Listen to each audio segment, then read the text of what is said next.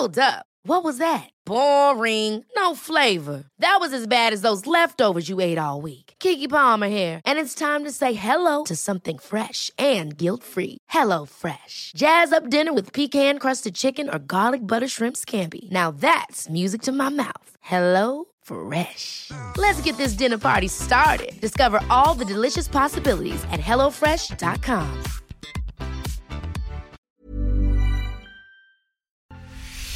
From the home of time. It is now quite a day for local sport from your local team.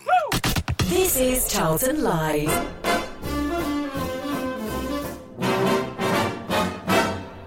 When the red, red robin comes bob, bob, bobbing along, along, there'll be no more sobbing when he stops throbbing his old sweet song.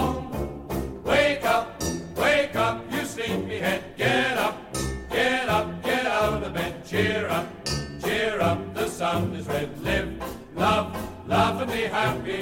What if I be blue? Now I'm walking through fields of flowers. Rain may glisten, but still I listen for hours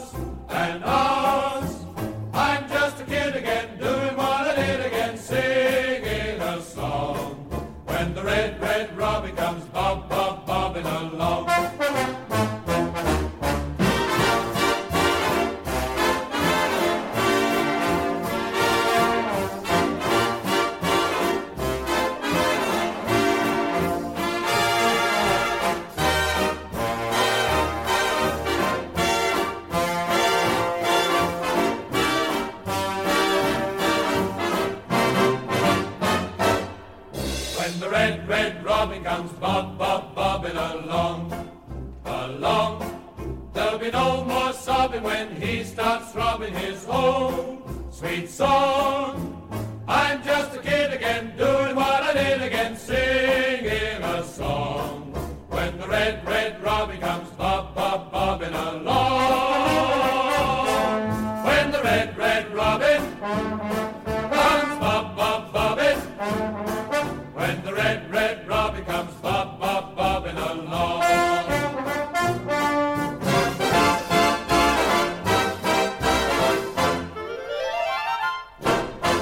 Welcome to Charlton Live. We'll be delighted to be joined by in the studio this evening by a special guest. It's Samir Kara. Oh, never mind.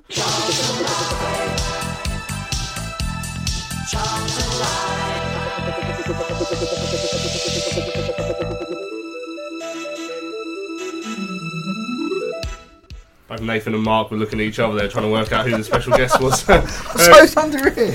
Good evening and welcome to. Charlton Live. Uh, my name is Louis Mendez.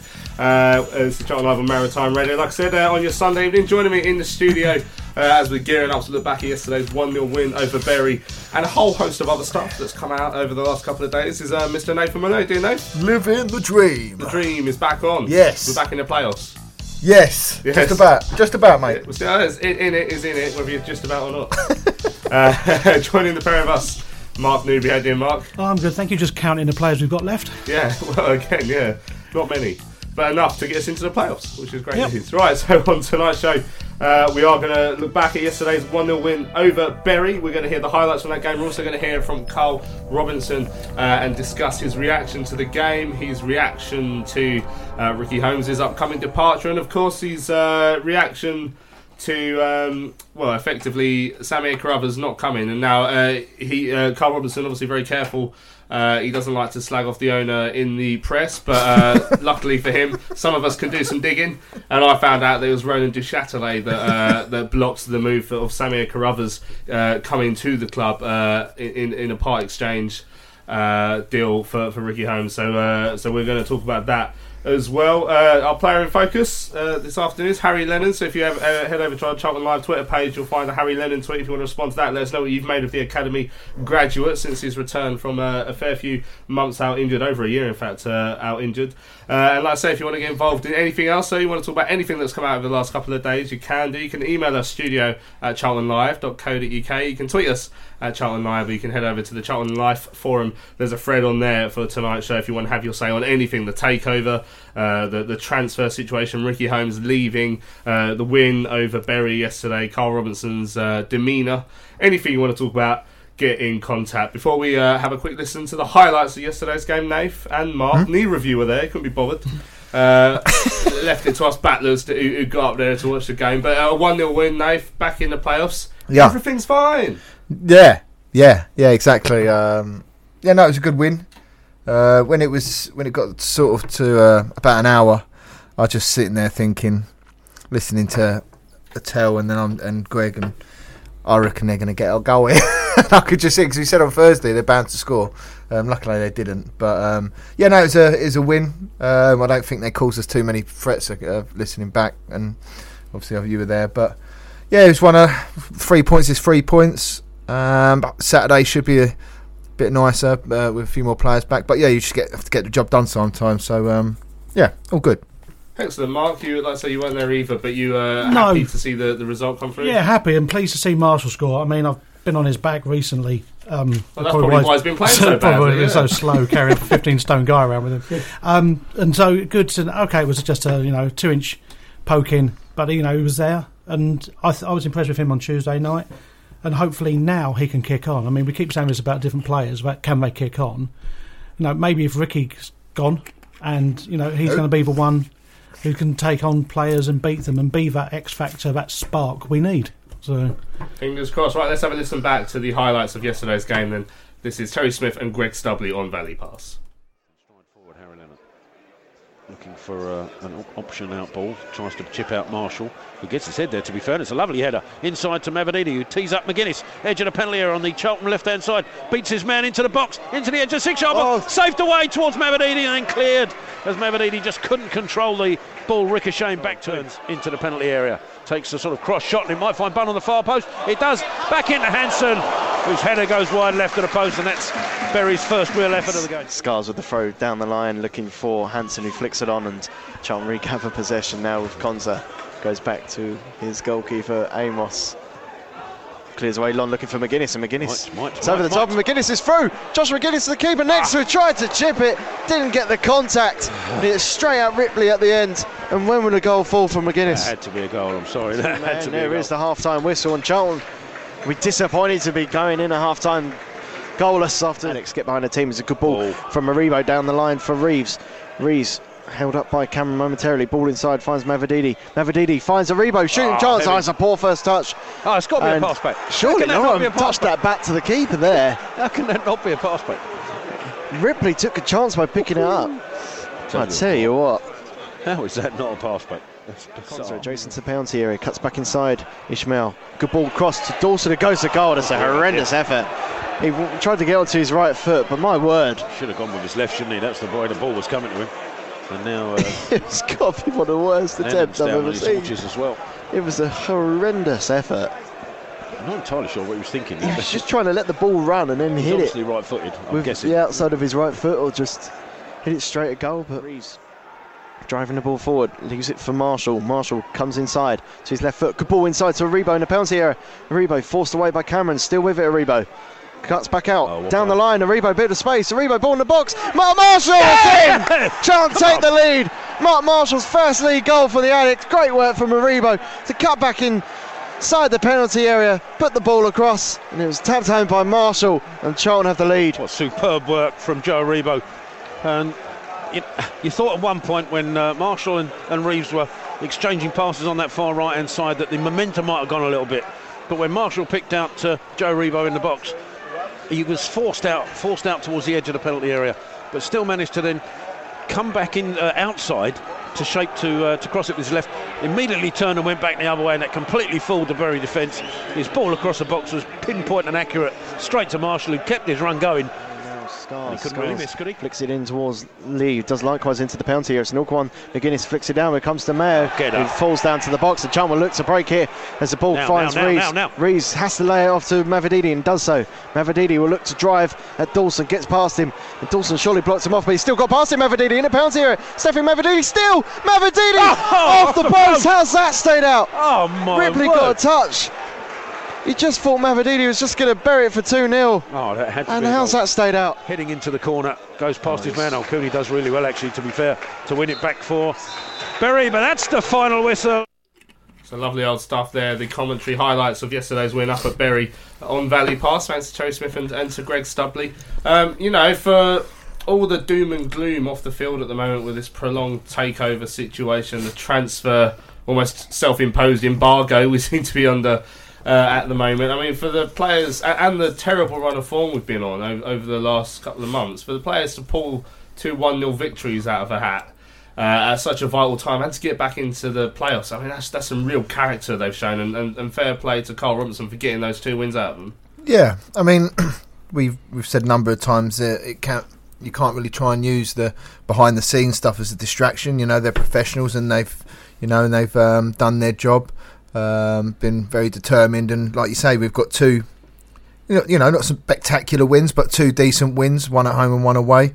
Um, when we were going through a sticky patch, and it just shows like you say, the the grit of the squad, and especially with uh, what Robbo said, which we'll come on to about with obviously JFC and Souls, it just proves that you know there are players there that you know do care about the club at the moment, and obviously want us to go and do better things. So it's a step in the right direction. Um, we've still got some tough games coming up. Um, we've just, got to try and keep this momentum now. Now we're back in those playoffs, and hope, hopefully we can build on it and obviously make a late push. The uh, the, the the situation that the, the squad's found itself in, of course, we know we knew about before the game. We knew Ricky Holmes wasn't going to be there. Uh, we knew we were starting the game with five substitutes, two of whom uh, weren't really anywhere near fully fit in the form of Forster-Caskey and Chris Solly. Um, so, I mean, th- that must, even though you're playing the team that's at the bottom of the league, hasn't scored in now over 12 and a half hours of league football, that must be something that before a game will just sap a little bit of confidence out of you, you would think. Well, you'd think so. Um, and I had when I saw the team and saw that we only had five subs, did have a, like a slight issue with. I know he said he doesn't want to put players, young players, on the bench just for the sake of filling a bench out. But you don't know how much of that is him trying to make a point, you know, to the people above. You know, we need extra players because you're not telling me that Lapslie couldn't have sat there or Mascoll or even Cummins. You know, they've they've played in cup games this year. You know, could we have fill, at least filled out a, a bench? I mean, Cole, Cole talks a lot about about whether uh, whether the players in the development squad have earned it yet. Because I think I think there's been a fair bit of that. He said he's not going to put players on there just for the sake of it. They have to earn it. So I think he's implying that basically the ones we haven't seen. So obviously we have seen Lapslie and, and the like on the bench. I guess he's implying that whoever else hasn't earned it yet, and may, maybe that's why. But Yeah, I mean, I- to be, I, I agree with Cole in a way. Um, I mean, to, to that extreme, you know, to only have two, I sort of, because I maybe just put a couple of them on. But with the likes of, like Mark just said, the Lapsies of the world, I think if they can see that there's a, there is an opportunity there, and they're probably doing okay. I don't, I don't think they're doing badly, but if if, if they, they know that there's an opportunity, opportunity there, if they try and hit that next level, then they can obviously make it. Um, but obviously, exactly what Mark said, you know, with Lapslie, he was on the bench for Blackpool, so you know, why did he deserve it that week and not this week, for example? I don't know, but um, obviously, Robbo said it wasn't. He isn't playing games. I don't. I think it is a bit of both. Um, but yeah, but it is what it is. But luckily, we got away with it yesterday. Yeah, uh, the, the other bit of team news, other than of course Ricky Holmes' absence, which we all knew was, was going to happen after he was spotted in that uh, hotel at Sheffield United's ground the night before, was was Patrick Bauer being out. Now this raised a few eyebrows because during the week uh, when we spoke to Cole after the Checkatrade game, uh, we are uh, he was asked if, if Patrick Bauer had just had been rested for that game and, and, and if he was fit, and, and and Cole said yes, he had been rested. He would be fit for Saturday, but then uh, it turns out he took a knock on uh, on his ankle in training on Friday. So, I mean, as far as we know, there's there's nothing uh, sinister going on there. It just so happens that he, that he took a knock uh, during uh, during the, uh, uh, the the training the, the day before. Now, uh, but just as the game kicked off, I got to shake hands with Nicky Ajose, although it doesn't, it doesn't sound as cool as it was because he was trying to shake hands with the bloke behind me. Uh, Awkward. Yeah, it was so it was one of the most awkward things that's ever happened. I saw him coming up, and and he was sitting right in front of the press box. I thought it was Nicky Ajose. I wonder if he recognises me from back in the day. Uh, and I went, all right. And he, went- and he seems to be going, all right, like really friendly. And then he put his hand out. So I was like, oh, all right. And then he went over my shoulder to the bloke behind me, the guy who covers Bury for, for Pied. local radio. I was like, oh, no. And then my hand was just hanging there and he sort of shook it out of embarrassment, I think. You know when they, someone tries a fist pump you and you just shake his fist. Could have been, yeah. So that was awkward. So yeah, sadly, uh, sadly, me, mine and uh, Nicky Ajose's bromance ended there. Until he shook my hand again at the end of the game, which was even more confusing because I was busy then and I didn't see him coming in. So I nearly- go away. I nearly left him hanging. I was like, "Come on, mate, you don't play for us anymore. Dream's over." Uh, the, the game started. I think fair to say that Charlton had the, uh, the certainly the better of the uh, well the whole game, if we're being honest, but certainly but the better of the opening stages. There was a good run from Joe Aribo, pulled the, ba- the ball back uh, just behind Magennis. Uh, Reeves had a header wide that wasn't the easiest of chances, and then uh, Magennis had two really good chances, sort of one on 15 and one on 23 minutes. The first one was all his own making, really. He Had the ball in the area, great drop of the shoulder, got towards a bit of a tight angle, tried to beat the keeper Ripley, his near post. Keeper made a good save. Uh, Mavididi couldn't quite adjust to, to score the rebound. And the second one, it was just a long ball over the top. I think might even have come from Ben Amos. Uh, uh, hopefully, you've seen the replays since uh, Nath. Uh, long ball over the top from Ben Amos. He's going through there and he's got so much time to think Mm. about what he's doing. And Ripley's coming out. So at the time, you know, lobbing's probably, but he just he just took slightly too long. And by the time he tried to lob, he was too near him. I mean, there's a striker that's not in confidence at the moment. Mm. Yeah, no, well- uh, no goals in his last 12 appearances, 13, I think, now, including Yeah, yesterday. well, that, exa- exactly that. I think when when you're low on confidence, you start doubt you start doubting your decision making. You're slower. You're thinking, "What if I miss it? Should I do it now? Should I not?" Whereas a lot of the times when you're when you when you're high on confidence, you'll just hit it without thinking. Sometimes it's just instinct. You'll hit it and it'll go in, and um, and that's the sort of predicament he's in at the moment, which is a shame because ideally this will be a, well probably not now probably a few games ago probably we've been taken out the firing line and given him a little bit of rest but because he's had a busy year internationally as well um, but it's obviously been well documented we can't so at the moment he's just got to keep plugging away and hopefully something will come off his shin or I don't know his back of his head or anything just to get that um, get him off the mark so I feel I feel for him but like you say he, he did have a, a couple of good opportunities yesterday which was um, which was disappointing but you know he's low on confidence like Yeah. you said Just noticed a tweet that's coming from London in it Giza. We will come to mo- most tweets after, so don't forget you can tweet us at Charlton Live or you can email studio at charltonlive.co.uk. But uh, London in it Giza said, um, uh, very corny the not being able to fill the bench. It's pointless. Uh, it's nonsense and it's posturing. So, uh, and uh, that is something else I've heard quite a few people say. They wonder if he's trying to send a message, but at the same time, Karl does Karl does sort of uh, reference that point in his interview, so it's just worth listening to his interview and you hear his explanation of it. Um, like I say, it's up to you to, to whether you believe him or not. But I thought I'd just say uh, you, you can hear what, what his explanation uh, of it is. Now, Charlton uh, did have uh, a, a good chance to, to take the lead again, sort of on just beyond the half hour mark, and it would have been an own goal. Uh, we, we've given them en- enough of them away recently, so it would be nice to get one at the other end where uh, the ball was uh, played into the area by Reeves and Nathan Cameron uh, flicked it onto the, the, the frame of his own goal. That was really probably the last real action of the first half, but you know, with those chances that we've had, I think we would have been going in at half time thinking, oh, is this going to be another game where at the end of it, Karl's going to have to come out and say we were the better chances, uh, we were the better team, had more of the chances than everyone else because we've seen that a lot recently. We have, but you've got to think then Bury have gone another half without scoring, and it's it's you know it's going to be equally as hard for their manager to go in and say you know can we get at least get a shot on target, and they didn't have a shot on target, and so you know I think if we keep plugging away, and I think that's been a, really um, a trademark of our games this season. There's been one or two that haven't, but we've plugged away. We may not have got everything we've deserved, but you know we, we've carried on going. You know, even so, it's and I think we you know it's every now and then the hard work will pay off, and you will get okay. It's a scrappy one niler, but it will pay off in the end. And, and like I say, if you do keep plugging away, a, a team who possesses our quality for this level will always find a chance, and they will mo- more often than not score at least once. And now, same can't be said for Bury. Uh, and unfortunately, I don't think this made the highlights on the Sky Sports app, where I think most people probably get their highlights these days. But uh, their skipper, Stephen Dawson, hit the worst shot. We I left you in the highlights. The worst shot I've ever seen.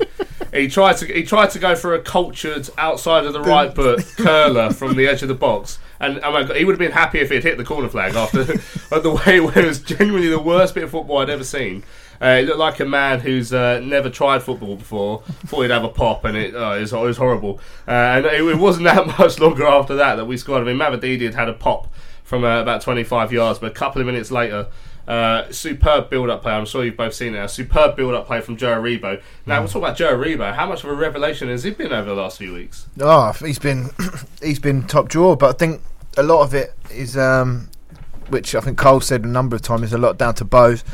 I think because when when when Joe first came on the scene, I think it was the Bristol Rovers game. I think at home. Well, yeah, if he made his debut Yeah. at South, well, I don't know if his debut, but he certainly arrived at Southend away on Boxing Day. Yeah, and then he came New in Year's Eve or when- something, yeah. and we played. Was it Bristol Rovers at home? And he got two assists. Yeah, that's and correct. it- yeah. and Maybe you even know, three assists. Yeah, Yeah. I think it was. But the thing, he he played. He, he was quite deeper, and he he seemed to not really get involved. Whereas now he's taking the game more in in the other half and taking it to opponents like we did. You know, the Blackpool game. And obviously, um, and obviously yesterday, and he's you know he's been he's been great because we was worried, you know, if Forster-Caskey or or, or Kashi gets out, you know, we've only got Jaribo, is going to be able to do it? And I think he's he's been a he's been a revelation since he's come back, and he's really um, he's come on leaps and bounds, and it's it's only a good thing, and it's it's nice to see because you can clearly see the improvement that Joe's had since he's come in, and I think it's great, and obviously credit goes to him, and he's um he'll probably keep a lot of you know if if, if Clarkey was fit, he'd be giving them a game to keep, keep them out the side, so all credit to him, and I hope it continues. just for so Joey. comf- comfortable with the ball at his Mm. feet as well, and the way the way it's, he that, that little that little turn in, inside the penalty area just created so much space for him, drags defenders out of position, uh, and it's nice to see someone so like I say so comfortable with the ball at their feet in, in such a sort of congested area as the penalty box. Well, that's it. I mean, he sent their guy for lunch. He really did with that turn, and uh, it's good. But it's, I, I just there's a slight worry if JFC comes back. Is Aribo just going to be dropped down again? Because Karl obviously prefers JFC and Kashi in there. Well, I don't think you know But he's done anything at the wrong. same time, Joe can play in the free behind a striker as well. So you wonder, does he get moved or interesting? Hmm. But at the same time, Aribo and Force Cassie two probably too similar to Hmm. play against uh, next to each other. and You do need Cassie in there, so they'll certainly give Karl a headache, uh, a selection headache. which We can't really say he's got too many of them at the moment. It's so good to see Mark Marshall on the Hmm. on, on the score sheet. We spoke to him last week. Um, after the the home game against Oldham, and you know we're struck by his positivity. Uh, even though obviously we've just come off the back of a, of a difficult run, and he's probably come off the back of a diff, difficult personal run as well. And and to get that goal now, surely. uh, You know, a, a real opportunity now for him to kick on. Yeah, I mean, we were saying off air before the show. So when Marshy signed, um, he probably was my my favourite signing. Um, I thought he was going to be an absolute. It's what exactly what we needed in that wider area. Um, and like Mark, I, you know, maybe not too vocal about it, but I've been disappointed with some of Marshy's performances. But in his defence, I think when he had the injury and he came back, I think he probably needed another couple of weeks out. But because of the injuries we had when we started getting, I think he probably played a few too many minutes than he probably would have hoped. So, but I think he, he's, he's starting to get into the groove of it now. I think, and um, now he's got his first goal. Um, yeah, hopefully he can push on. But I mean, he's you can't. He's, he's delivery. I mean, I'm surprised. Obviously, Josh hasn't. Um, obviously, had too much with Marshy's delivery, but it hasn't. It isn't to be at the moment. But yeah, and I'm delighted for Marshy, especially to get his first goal. Um 'cause it's, it's always like you say a personal one, going that long without playing well. Because he, he was he used to bang him in all the time for Bradford. So, but hopefully his confidence has gone up and we can obviously take it forward. Uh, and obviously we'd uh, we'd gone 68 minutes into the game and we hadn't seen a, a run from Stephy Mavididi yet. So he soon, he soon put that right, picked the ball up, weaved his way into the area, took it past about 12 blokes. Like he literally had to go off and take it past one of the subs to uh, just because he likes he likes to keep the ratio up. Uh, and so unlucky to see Connor Ripley just get something on it and push it onto the post. I mean.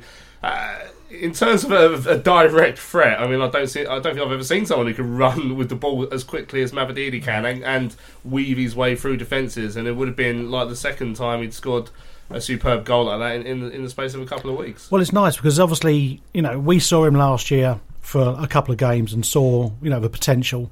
He then went to Preston and, you know, didn't really do much. So, opposition, when they're scouting, don't really know much about him either, just really what they've read, which gives us that extra bit. And like I say, he is whip it fast.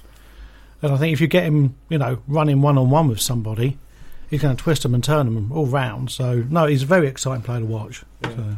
Just seen Talia's tweet. I know she's listening to Charlton Live this evening via what appears to be about a 60 inch TV. Which is quite impressive. Let me have a look at this. Yeah, it's, a Where shame, is this? it's a shame we haven't got webcam really because be able to enjoy the beauty of the studio uh, in, in glorious HD. But luck, uh, you know, luckily for us, uh, you can't see us and you don't know how we actually look, which is probably for the best. Now, I mean. That in fact, in terms of chances, there wasn't really that much for us more than that. I mean, uh, Josh Magennis had a free kick that hit the wall because Ricky Holmes wasn't there to take it, sadly. And then, but I'd say there was six minutes of added time. And that was the only time in that second half where I got ever so slightly nervous because we started sitting back on the edge of our 18 yard box, let um, Bury try and get the ball into the area. But, uh, you know, uh, I say they didn't look like scoring in a month for Sundays. They literally haven't scored in, in more than a month for Sundays. it's 12, it's 12 and a half hours since they scored, and we never really looked um, looked in, in any danger. I think Ben Amos got booked for. Uh, for, for picking the ball out of the empty stand behind the goal. And this is interesting. So we saw Amos jumping over into the empty stand to get the ball because there's no ball boy, and the club were tweet, tweeted out. But apparently, if you look at the replies, the reason he got booked is because he was the one who threw the ball there in the first place. Oh, really? So there was an empty stand. If one was going to lob the ball into it and then go and get it, and Ah. that's why he got booked for, for time wasting. It would appear, but we held on to the win, and you know, you, you talk about the character. Uh, and you know you will look at everything that's going on in terms of players who aren't fit. I mean, Forster-Caskey came on for the last few minutes, despite the fact he was. I, I was told like he was, you know, barely like he, like ten minutes was the most we were ever going to get out of him. But he, him and Solly wanted to come for the you know, be part of the team for the for this journey, uh, and that sort of character. So a team that's got very few subs, fully fit subs that can come on, uh, with all the turmoil that's had to go away from home. Even if they are bottom of the league, you still have to. It's a long old journey up to Bury to grind out a one 0 win, get yourselves back in the playoffs. I mean, that just says everything about the character of the team that, that, that we'd hope to see for the rest of the season as well. Oh yeah, hundred percent. And um, I mean, I think it is it- they've got to take um, a, a lot of credit. I mean, d- don't get me wrong. Before the last two games, our form was shocking, um, and we weren't playing very well. But after after all of that, we, it seems like we are now coming through the end of it, um, and players are starting to become more fit. Um, and we're st- we're sitting in sixth position still. So when you look at in hindsight, yeah, it could have been a lot better, and we've given up a lot of sort of space where we were, say, just what two games before the Portsmouth home game. Um, but considering everything that's gone on, injuries, you know, homes and the takeover talk, I think, yeah, that, like you say, they've done a deserve a massive amount of credit just to pull through and still be in in in in, in the shout for the playoffs, really. So Yeah, I am down on the Charlton Live forum is moaning. We haven't really talked about the takeover yet. I mean, that'll come up after after the uh, Takeover. Yeah, I mean, there, there's like, I mean, in terms of an update, I, we'll, we'll see what Karl says during his interview as well. We'll try and find out. It, it sounds like in terms of early next week, not not an up, not a takeover is going to be complete, but early next week we're gonna, we're expecting to see some sort of message, possibly from Richard Murray. Uh, so so it'll be interesting to see what that says. Uh, but we will continue to speculate on the takeover after. I think we should hear from Karl Robinson now. Uh, now this Karl Robinson interview is nine minutes long. It's it's packed full of loads of stuff. So obviously we talk about the game, the injury crisis, the fact that Solly and Forster-Caskey weren't fully fit, but they decided to travel as well. Then we get into the the meat of the Ricky Holmes story, and then you can hear the we, we talk about the Samir Carruthers story. Now, like I say, obviously Karl isn't talking. Like Karl isn't going to come out in the media and say slag off his owner. You know, I had to do some digging to find out who blocked that transfer, and I had to I had to do some journalism. up all night, Yeah, oh, so it's, it's a real, it's a real five in the morning. it's a real beard scratcher that one. Yeah, it's, uh, I put a hat on one of those investigative. I'm getting magnifying glasses out. Yeah, a little tag. yeah. So so obviously it doesn't say that, but I did some digging, found it out. So but you'll be you might be able to read between the lines in the interview as well, perhaps. Uh, but like I say, plenty of interesting stuff. This is what Karl Robinson had to say after yesterday's win at Bury. Karl, successive league victories back into the top six. Uh, I assume you're quite happy with that. I'm over the moon. The players, listen, we uh, we had a meeting yesterday. That uh, in life, you can only control the things that you control, and today we can control our own performance.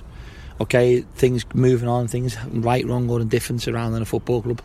It's about us and Charlton and the people who come and support this club. It's a great club, and um, today I'm more frustrated. This should have been three, four, and that's the worry that it's uh, I'm getting more and more since I've been here because very. few, I'd love someone's bring me a cup of tea with 15 minutes to go, with three or four up. be lovely. I'd really enjoy that. Um, we need to take our chances. It's as simple as that. But we held on, and they really. Even second half, I think the post at the bar two or three times today. Missed two or three one on ones. Uh, scored a really good goal. And I thought Kashi today with midfield was sensational. Um, but all of them, everyone to a man. Young Anfernee Dijksteel, Ari Lennon still running on empty. Ezri Konsa was on another planet at times today. Jay Dasilva, I'm, I'm naming all my players. I always do, you know. I, I'm really proud of them. Today we came here, outfield players, right? I think it was 15. Sorry, no, we had obviously 10 outfield players, plus four more, 14 outfield players. I'll take you through them. Johnny Jackson had nothing left in his legs. He had a hamstring problem the other night. Could- Only had five, ten minutes in him max. Jay Forster-Caskey has still got a hamstring problem. Chris Solly I still got a calf problem. We only had Rico, who was fit to come on as an outfield player, for more than 15 minutes. Right? I got a knock on my door Thursday morning. It was Jake and Souls. And they came in and they both said to me, Gaffer, even if we can only play five minutes, can we be around the lads? This is now about us as a football club sticking together. And I said, What? I remember what you know it's away, Betty, it's, it's a trip, it's so and so and so forth. It's not like it's at home. They said, We don't care. We're in this together. And Chris Solly and Jake Forster-Caskey to, to come here injured, and Jake we put on. He's luckily enough he's been okay. Um, we still have a look tomorrow, but the two of them aren't fit, and they put the body on the line for the club today. And so same with Johnny Jackson. Everyone he had a hamstring issue the other day, um, and we just we were trying to control him. I'm so proud of my players. I really am. I really, really am. These two results over the last couple of league games now, ta taking you back into those playoff positions. I, I guess that must, in a way, perhaps add to your frustrations with the transfer situation. The it, it makes it even more frustrating in some ways, obviously, because um, imagine if we were doing what everybody else was doing and kept everybody fit. Shows you how good the people are, the building. I'm proud of all my staff as well. One player who appears to be leaving the building now, Ricky Yeah. Holmes, spotted in Sheffield last Yeah, night. I think it's inevitable. I think you it doesn't take an Einstein. If he's uh, seeing a pub in up in uh, up in Sheffield with someone with a Sheffield United badge, seeing at the game last night, I think you can do your own maths. But Whose decision was it to let the player go? Did Well, I, you uh, have a say in that? well, I wanted I wanted Samir to just come back the other way. And who denied that chance for you? You can make your own assumptions on that. Let me just talk about one other person, by the way. Richard Murray. What a man. What a man. Been unbelievable for me. And I want to thank him publicly. He's been there, he's guided me, he's supported me and Bo and Jacko. He's been on the phone to Stephen Gallen and me every single night. Everyone knows he's been he's, he's been coming and going and, and different things in his life that, and he's still putting his life on hold for this football club. So whatever the, the differences or the, or the frustrations or whatever people think, there's a man who really wants his football club to do well, and I can't thank him enough for what he's done for me over the last two weeks. And finally, it's a traditional question now at the end of every game. But Take over? any, any on the Um, takeover? listen, that's still in the hands. I think we, we might do something early next week. Um, I think the Ricky scenario. I think uh, some fan said to me, "Is, that, is this the beginning of the end?" Um, in some ways, it's almost like that one where people are frustrated, maybe, but maybe they see some light, maybe. Um, so maybe that's an inkling as well, because lightning strikes twice in some ways, um, and this football club going forward has to be stronger. We have to be more united. We have to be one. You've seen today the fans staying, the players put a shift in, the staff. I, I'm I, I'm really really excited by by if we can bring the players in. But I'm seeing st- three strikers gone that I had on my list, and that's infuriating as you can imagine. So just for clarification, you says about the start of next week. Is that the takeover or possible No, movement no, of players? no, still, no, or- no, no, no, no, no, no, no, to place.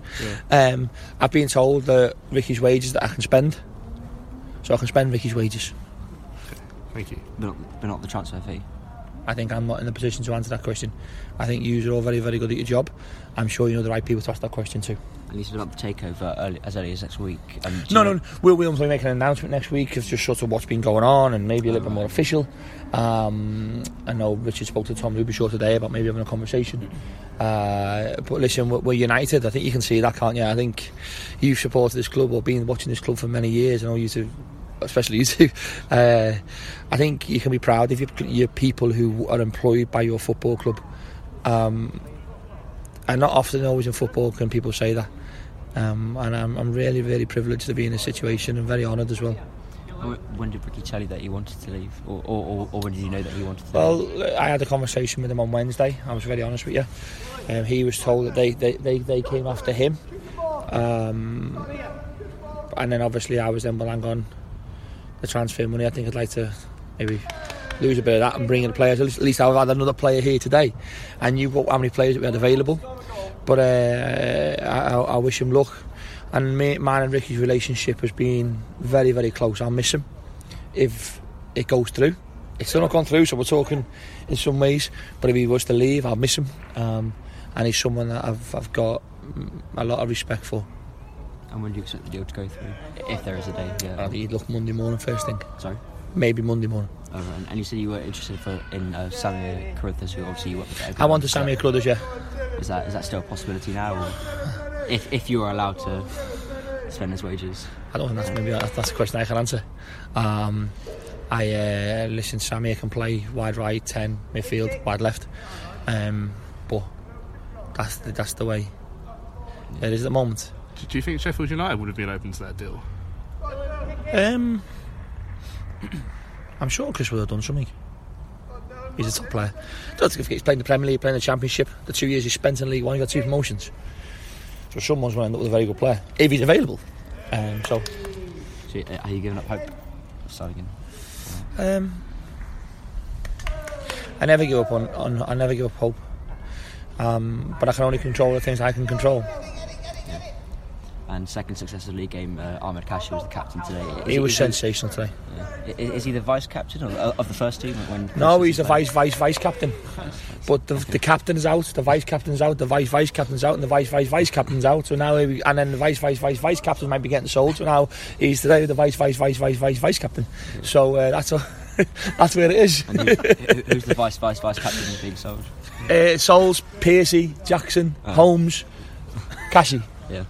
Yeah. And, um, and, and Patrick Bauer wasn't in the squad today because he said No, he was fit he- on- yeah, well, we thought he was. He trained yesterday and he had a knock on his ankle. Next week, we were expecting him to be back. Souls will be back. Jake will be back. Tariq will be back. Tariq maybe could have made today. He's got some tests to do tomorrow and Tuesday. He's back. It could be a good week. So hopefully It could be a good week. Christmas, late, but happy. Yeah, seven on the bench then, hopefully. That'd be lovely. Yeah. And, and what, what I want people to understand, you know, please write this. What, what I don't, I'm not playing a game here. Yeah. Um, I've looked at the 23s. They've got a game Monday. I've looked at the 18s. They've got a day, a big game the other day. And I don't think there's anybody else in the 23s who deserve to be here. If that makes sense, I'd rather have play, people who who maybe um, uh, Jacko, Jacko, what- Jacko, one second, one second, one second, one second. So maybe here's, here's the captain. So, um, so then we've um, so we've, it's not like we've got anybody else. They're all here. Ah, If we look today, Dick Steele, Konsa, Lennon, Aribo, Reeco comes on. Five academy players. This is this is just a tremendous testament to everyone. I backed four with three of them homegrown. Real, I'm so proud. I really am. I really am.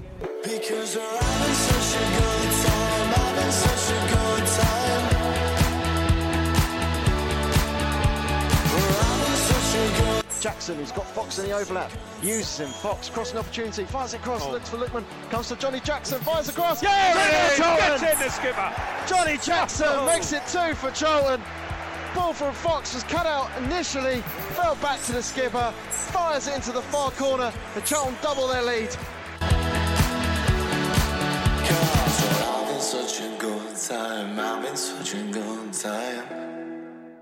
Well, that is an old jingle. Still got Morgan Fox in it. I haven't played that one for a while. Uh, great to hear there from from Karl Robinson speaking after yesterday's win up at Bury. Now, so much, uh, so much stuff to go on based off yesterday, uh, and you know, due to the request from I and Dan uh, on the forum, we'll, we'll go straight into the takeover stuff first of all. Now, it sounds like we can expect some sort of update from Richard Murray in the next couple of days, hopefully. Uh, what do you expect that might entail? Um, I, I, I can envisage uh, a message on the website with a corner flag uh, on it. Yeah. Um, and I think that I think that it's, you could probably write it here. To be honest, you, it's going to be, as you may have heard, da, da, da, we are in talks with several parties about the takeover of the club. We will endeavour to keep everyone informed as much as possible. Blah blah blah. It's going to be something like that. I mean, isn't it? Do you, I mean, do you expect more than that? So, I mean, I, th- I can't see they can say anything more. if, but you, if you if you look at what's coming out of the building, this building in southeast London Hmm. at the moment, there's a there's a fair bit of negativity towards our current owner from the manager in particular. I mean, do you think we could see that replicated elsewhere? Is that unlikely? Am I? what in the statement? Yeah. Do you think Richard Murray might come out in support of Karl's stance at the moment? Um, I no, don't know. no, no, He's not. He would. I think he would try and keep it onto a level where it's, you know he's not. He doesn't want to rock a boat. because you've got to think over the protests for the last couple of years, where there's been opportunities to come out and say, you know, nothing's been said. You know, now, you know, you can say what have you got to lose by saying Yeah, something. different times now, isn't it? So, but you know, obviously, if he's going to stay on in some capacity with new owners, you know, he doesn't want to be seen as that kind of um, character. Maybe. I think it will help if he did. Yeah. If he did, I mean, maybe I don't know. Maybe it'll, um, like you said, if it maybe if he did rock the boat, would it would it push things on further? I don't know, but I mean, we'll have to wait and see. Whenever it comes out, I don't know if it's going to be early week or ne- late week or whatever. But um, I mean, if, f- yeah. Uh, first thinking about it, you'd think it would just be a generic sort of PR response as you'd expect, but. I don't know if it has any meat on the bones. Don't. We'll have to wait and see, won't we? But Yeah, I mean, you mentioned Mark that there has been chances over the last couple of years where, uh, if Richard felt like he wanted to say something, then he, he could have. I mean, uh, do you think uh, if he did have a change in tone to support the, the manager now, do you, do you, how do you think fans would react to that? I don't know. Fans have long memories, and that's, that's a thing. I mean, it's talk about someone who's been with the club for quite a long time. You know, had you know invested a lot himself in that. You know, but you know, we saw when the protest first started, it felt like a them and us. You know, it was everybody in the boardroom against for, for, Including- for the uh, fans. And people will remember Richard's Richard Murray's "It's only a message board thing" comment as well at the time. Yeah, so I, I don't think people will be, be jumping for joy, but I don't think you know we've got to remember who who we perceive the villain to be in this whole thing, and that's a certain gentleman in Belgium. And you know, would you you don't take it out on the henchman in the Bond villain? You know, it's Blofeld you want gone. Yeah. So you know, you're not worried about odd job. Uh, that's one way. You could, that's one thing you could call it. Josh. um, uh, I mean, so but it, it was notable uh, in the interview there with Karl Robinson, his uh, glowing praise of Richard Murray of what he's, uh, you know, what, what what Karl said he's done. Uh, in particular, since Katrien's uh, up sticks to Championship strugglers Sheffield Wednesday, so Karl obviously seemed to be very much on the side of, of Richard yesterday. So I do I do wonder if you know, that, that's what's just making me think. Oh, you know, Karl's been vocal in his uh, disagreements with the with the owner at the moment. You know, in the media, slightly shaded, but in speaking to fans, which he knows will get out. Uh, you know, pretty blatant to be fair. Um, so that, that's why I just I just wonder if there may may be a uh, a, a change of tone or if because because again it does sound like it will come from Richard Murray based on what Karl said. Yeah, but I think is if it gets back to Roland, you know what Karl's been saying, is he going to care? You know, he hasn't he hasn't shown that he's cared for three years. So is he going to care that the manager's giving him? Was it? Is, is, is he even going to know? Because a lot of the stuff. I mean, uh, I don't know if you guys have seen the interviews that uh, the Roland Out Today party have done uh, with with Roland. With uh, Roland, it's sort of like an undercover interview, but they've been putting out the tr- the transcript of it over, over the last few weeks and. The, the way that Roland reacts to or, or speaks about stuff that's happened over the last three years, genuinely, it doesn't really reflect what seems to have actually happened. So you do wonder if the person who was feeding him these stories may have been just slightly changing them, yeah, no, I- or they've been lost in translation, yeah, no. I mean, I've read that all or of you know, those. lied. all of those um, transcripts, and the the responses he's been given is like you say, it's you've had you've had a basis of of like a situation, but there's been someone's been very very dramatic and obviously sort of slightly skewed it slightly and fed it to him because the responses coming out don't make any sense. It's not actually what's happened. Um, whoever that person is or was, or whoever it could be, I don't know. But um, yeah, uh, will he, will he know? Will he find out? I don't really care to be honest with you. I mean, um, the only thing it will bother me is if it if he does start going all right. Well, I'm going to be more spiteful and prolong this, but hopefully he doesn't. Because I just think he wants to get out now. I think if he's willing to sell and obviously get rid of the assets, maybe then he just wants a quick way out. But mm. It doesn't benefit him to keep No. it going for any longer than it actually No. physically It didn't needs benefit to. him to come here in the first place. No, it, though, it, it didn't. But he had he had an idea, which you know is why he was collecting. You know, it was almost like monopoly properties around, around Europe, in Yeah. Hung- Hungary and Belgium, and Yeah. you know here, and that he could actually Yeah. do something, and it just didn't work. we were Park Lane, but now we're Old Kent Road. Yeah. Do you think he'll have to go to jail? Send him to Yeah. jail. um, I guess now, so I, I don't know if I mean a couple of people have mentioned it now. Just over this, bef- before the game yesterday, I, everyone everyone was pretty upset uh, I felt, um, like I say, there was this story that was going around about possibly Samir Carruthers and that we were being let down by by Roland in that in that case. The disappointment of the fact that we were going to only name five substitutes.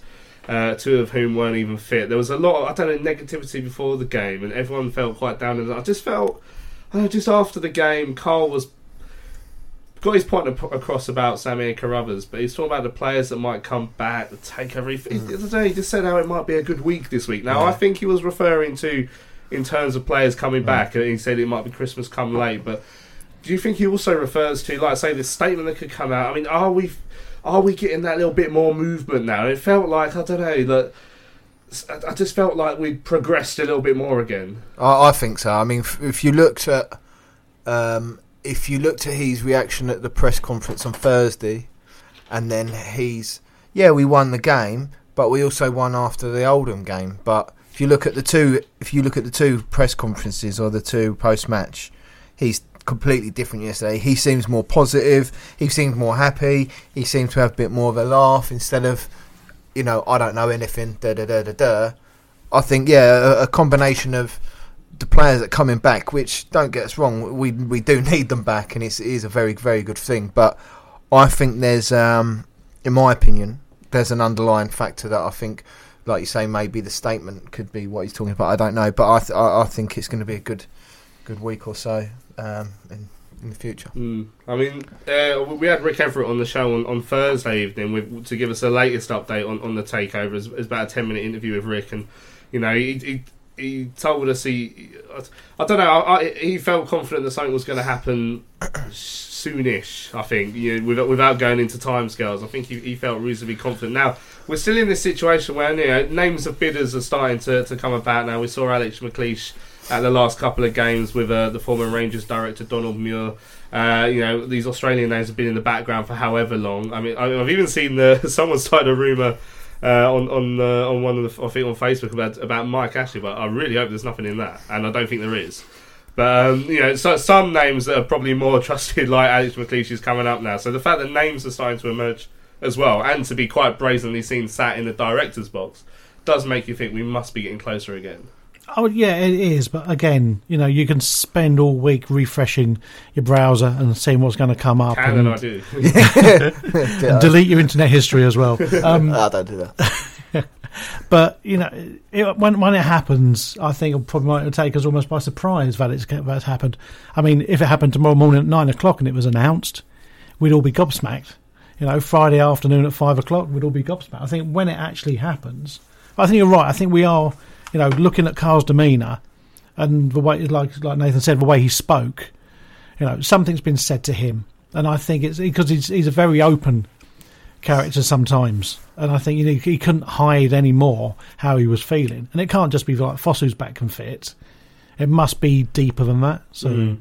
Now, obviously, the second uh, thing I wanted to pick up from, from what from what Karl had to say yesterday was, like I said, this Samir Carruthers story uh, that we put out after yesterday's game. So the way I understand it is, uh, basically, a deal was agreed for Ricky Holmes to go to uh, Sheffield United. Uh, I believe it's Karl who's actually having to make these deals as well. Someone told me whether that's true or not, because I mean.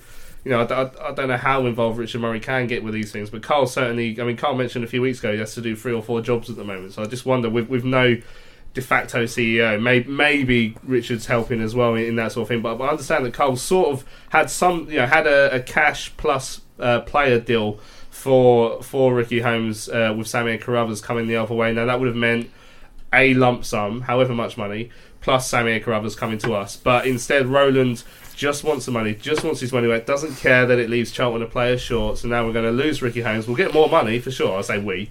Roland will get more money for sure. Um, and uh, that's it. Now, Karl was asked whether he'd be able to spend his. Well, Karl said, I'll be able to spend his wages. And then he was asked transfer fee. And he said, I'm not able to answer that question. But again, you know, it doesn't take much digging, much journalism to realise that. I mean, that's because Roland's saying no. We know this now. People are saying.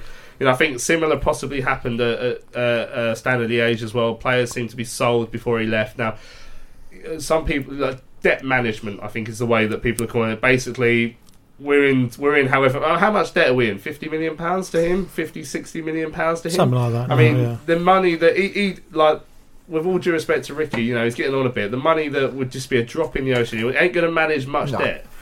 But it's but on principle, that's what Roland wants to do. So that's why we're stuck in this case now. Like I said, we put the story out yesterday. Roland's made this decision um, to block Samir Carruthers coming here. Like uh, Karl said himself that Chris Wilder would have done something. I think that's that's coach saying yeah he was up for it. Fairly confident Sammy Car- Carruthers would have come here to work with his uh, his previous manager at Milton Keynes. Uh, he's not playing games at Sheffield United as well.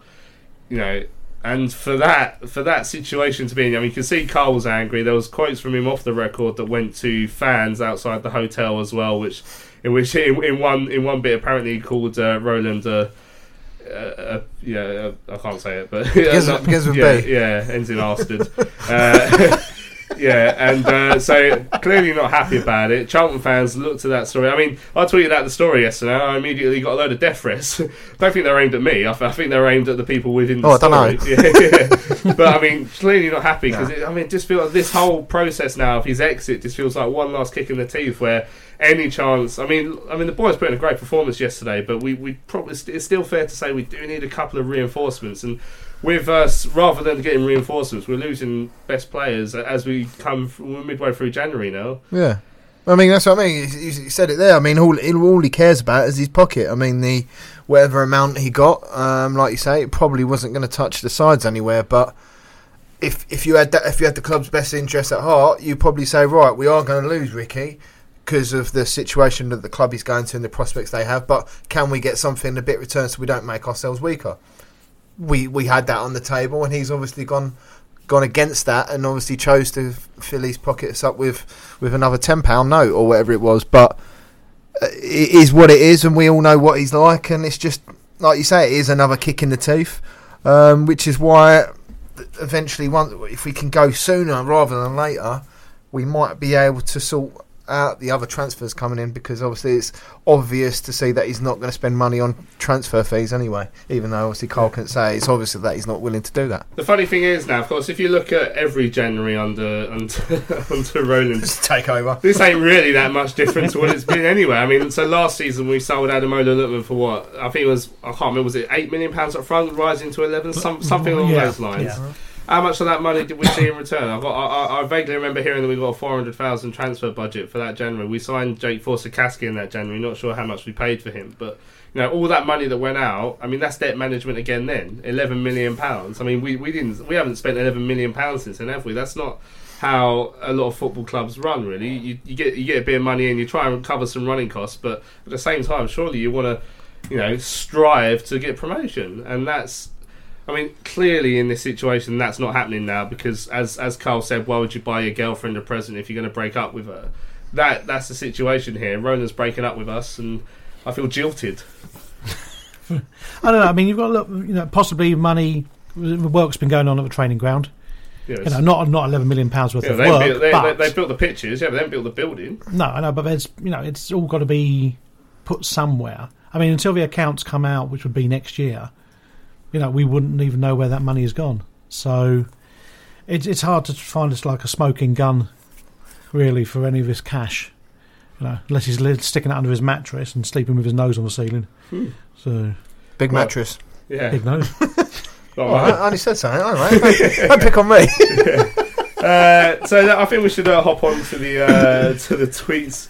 Uh, like I say, if you guys want to get involved with tonight's show, anything we've been talking about, the game yesterday, the takeover, the Sammy Carruthers story that came out yesterday uh, as, as well, you can email us studio at charltonlive.co.uk. You can tweet us at Charlton Live. You can head over to the Charlton Live forum. There is a thread on there. The first thing is from the Charlton Live forum. CFC Denmark says Kashi has been linked with his former club Metz. Do you think there's any truth in this? We were we could be looking for a vice vice vice vice vice captain now. Uh, I think uh, the the news shopper had the story about Kashi being looked at by Metz. I mean, I mean Kashi's contract's up at the end of the year, and you know for all his performances this season, I, I, I do feel like I'd be surprised if he stayed with us, just because he's had such a torrid time. I, I think he'd probably want to head back closer to home, maybe. Yeah, I think I think it was inevitable, really. Um, as much as I know, there was there's been a couple of games where he's not been, um, you know, he's not been great. But I think on the whole, he's too good for this level. He's way too good for League One, and um, I think if by some miracle we got promoted, I think we might have a slim chance. But I don't, I, I, I can't see him being here next year, and which is unfortunate because I love the man, but it is what it is, and obviously you've got to do what is best for your fa- for his family. He's obviously got a family that are trying to settle here, so it looks like he'll have to go back to France, which is unfortunate for us, but if that's what he wants to do, we'll have to get on with it. It's Mm. not the first time we'll lose someone. Now, uh, Mark Griffiths uh, tweeted me and said, uh, with Ricky going, do you think there could be a mentality change from the players rather than give it to Ricky? He'll do something. uh, to now, it's my chance to shine. I'll run with the ball. Players uh, such as Marshall, Reeves, and Aribo, etc. I mean, do you think there's been an over reliance on Ricky Holmes at times this season? To- totally, totally. I mean, often I've said, you know, on here that we, you know it seems to be Plan A is that Jay and Ricky run down the wing, it goes inside, it goes back to Jay and Ricky and Jay and Ricky, and it's so and it became Many of us have those stubborn pounds that seem impossible to lose, no matter how good we eat or how hard we work out. My solution is PlushCare. PlushCare is a leading telehealth provider with doctors who are there for you day and night to partner with you in your weight loss journey. They can prescribe FDA-approved weight loss medications like Wegovy and Zepbound for those who qualify. Plus, they accept most insurance plans. To get started, visit plushcare.com slash weight loss. That's plushcare.com slash weight loss. I'm Sandra, and I'm just the professional your small business was looking for. But you didn't hire me because you didn't use LinkedIn jobs. LinkedIn has professionals you can't find anywhere else, including those who aren't actively looking for a new job but might be open to the perfect role, like me. In a given month, over 70% of LinkedIn users don't visit other leading job sites. So if you're not looking on LinkedIn, you'll miss out on great candidates like Sandra. Start hiring professionals like a professional. Post your free job on linkedin.com/achieve slash achieve today. dependable. Dependable. That's what was going to happen, and you just felt frustrated. It did seem like you know, Plan B, spread it across the other side, give it to Marshall a bit more. You know, if Fosu comes back, um, you know, that'll give us another option. Mav- Mavididi, you know, is a very good on the wing. Possibly, um, I don't know if we've got um, Charles Cook back He's- from he's- from, um, From Woking. I don't know if we Woking. have called him back. I think it's I still think, he there. went, I think he went back there, didn't he? He went- he went- he came back didn't for he? one game and then we he sent went him back, but- yeah, because he played against Peterborough in the replay. You know, I'm he- pretty sure he did. He's, he's another decent little player, you know, who and possibly this could be in, in um, Karl's mind that you know it's got to this time where he can actually bring a few players back off loan and have a look at them, you know, and say right, we can we might not be able to get any new players in, but maybe we can use some of the players we've actually got here. Mm. Uh, Jimmy C said it's another extraordinary week in Charlton's history, the soap opera that just keeps on giving. That's certainly true. I thought the, la- the last couple of weeks, again, I like I say, it's all ramped up. I think I said it on last week's show as well. It's all ramped up in terms of just everything's happening at the moment. Like I say, this corrupt. I mean, this Carruthers story is almost. It's like it, it, it could almost be a side story at some point because of the takeover that's going through. It's just another bizarre thing that's happened where I mean, you very rarely see it where the manager effectively comes out and slags off the owner. I mean, uh, Fulham, Fulham weirdly have, have had it uh, with with J- Jokanovic, Yeah. however you say his name over there. He's so he effectively came out and said, you know, if if the board think that we have enough players, then they should sack the manager because I don't think we do. Mm. And and obviously they're saying the manager's not good enough. And I think Karl. Probably basically saying that same sort of stuff, but at the, at the same time, he's clear, clearly stating his opposition to uh, to, to the current owner uh, you know, publicly and privately. But it, if it says it privately to fans outside hotels, it ends up on the forum anyway. Uh, uh, right, uh, uh, Lewis Cat says uh, Robinson is working absolute wonders under the the circumstances. Would be absolutely criminal if he goes when the takeover finally goes through. It feels like he just gets it. And he said also massive respect for Solly Jackson and for Jake Forster-Caskey. Wouldn't expect any less from Jacko and Solly, but Forster-Caskey really buying into uh, what it takes uh, to play for Charlton. A brilliant young talent. So nice to see him uh, finally settled. Good point there from Lewis. So, I mean, obviously we're, we're all full of praise for Solly Forster-Caskey and, Jackson, who had a slight knock as well. Uh, for for travelling, for being part of the squad, wanting to be part of the squad, according to Karl, and wanting to be there, even though it's a you know long trip to not the most glamorous of uh, Greater Manchester locations, and you know it's a night away from your family, and, and, and but uh, you know especially when for Solly, you know you're probably not going to be involved as well. So fair play to them. But talk about Forster-Caskey, and we, I, I did did a piece earlier on in the season where. Uh, we, I was asked for my, my player of the season at that point. I actually said Forster-Caskey because I thought you know everyone's going to go for the, the star names like at the time Ricky Holmes. But I thought Forster-Caskey does so much stuff that perhaps doesn't get seen. Chips in with goals as well. Defensively, re- it really you know, helps out the, the, the back four with him and Kashi as well. I thought I thought he's been excellent talent. We've missed him over the last few weeks. I think. Yeah, I think I think we've missed his composure and um, on the ball, especially with him and Kashi, because like you say, he does a lot of work. He does a lot of dirty work, um, which I think goes unnoticed. And he's just a good technical player. He just seem he can seem to control a game, which I think sometimes we, like I've said, we've we've missed. And he, like you said, at the beginning of the season, he was, you know, he, I think he was an unsung hero. But um, I think Billy Clarke for me was the best at the beginning. But what he's contributed, especially the goals, which we always say about Jaribo and Forster-Caskey, you know, what Bose and Jacko's trying to drill into him. And he's a good young player, but he, he's he's quite an experienced young chap. I mean, he's played for England at the youth level, so he is a big player. And the, obviously, the sooner he gets back, you know, I'm not wishing anyone to come out the side because obviously they've we've had two good wins. But when someone on the ball that is that good, um, I think he needs to be in your starting eleven. Albert Rossi tweets in Lou, I am more worried about Konsa going than Ricky Holmes. And of course, uh, Richard Corley reporting that uh, he expects Konsa to be going to. Please don't headbutt the microphone, Nathan. uh, uh, he expects uh, Konsa to be going to. Um, to Everton for four million pounds this transfer window. So I mean, when Richard says that, you, you, you tend to expect that it will go through at some point. He played yesterday, of course, but you know, in terms of a loss, do you think he will be a bigger miss than, than Ricky Holmes? Like I, I think so. I mean, I, I think you know, like I said, after Billy Clarke, for me, Cons has been probably my, my sort of like favourite player to watch this season, just to see his development, just see how how much better he's got from last year, less panic, and you know, if he goes to Everton, which they've already got sort of like a, quite a young uh, back four anyway. So I can't see him going and, and being put straight into that because the fans are quite grumpy at the moment about Allardyce for not playing Lookman. So I can't see him going to Everton. I mean, four million would be probably quite a snip, really, seeing as he's quite a versatile player. You know, if if they did it and loan back for the rest of the season, but I don't know whether Everton would want to do that. So I, I like Konsa. I think he's he's calm, and I think he, he was a good influence. I mean, Dijksteel next to him because Dijksteel can look across, and Konsa's not a panicker. So, and I think he radiates a bit of sort of like serenity sometimes, and I think that'll help someone like Dijksteel who is new to the team, not to do something silly and panic and give a ball away, and he knows he's got someone next to him who'll back him up. Very much like Gomez uh, in, in terms of being so calm on the ball, Konsa. I mean, uh, when we first saw him at the start of last season, you all thinking the next uh, Joe Gomez. I think I played well for uh, for Liverpool today. Maybe, maybe got caught out for one of the goals, Joe Gomez. But I mean, it's amazing to think how he how, how quickly he's made himself a name in the Premier League team, despite having over a year out injured as well. And that's what Ezri will be looking at. He'll be looking at the fact that uh, Gomez has walked into a to a, a, a Premier League team, and he'll be thinking that he can do it as well because he's got a very similar player. Yeah, but he's he can look at that, or he'll say he can look at Ademola Yeah. and go, well, you know what, you, you're getting five minutes in a Euro in a Euro game. I don't think they've got any Euro games left. Everton, I think maybe knocked out. No, yeah, they got knocked out a long time ago. So you know they've got nothing really for him to go into, and is he going to go just sit on the bench or just be in their under twenty three side? Don't know. It may, it may not be the you know most beneficial thing for him to go now as opposed to go in the summer.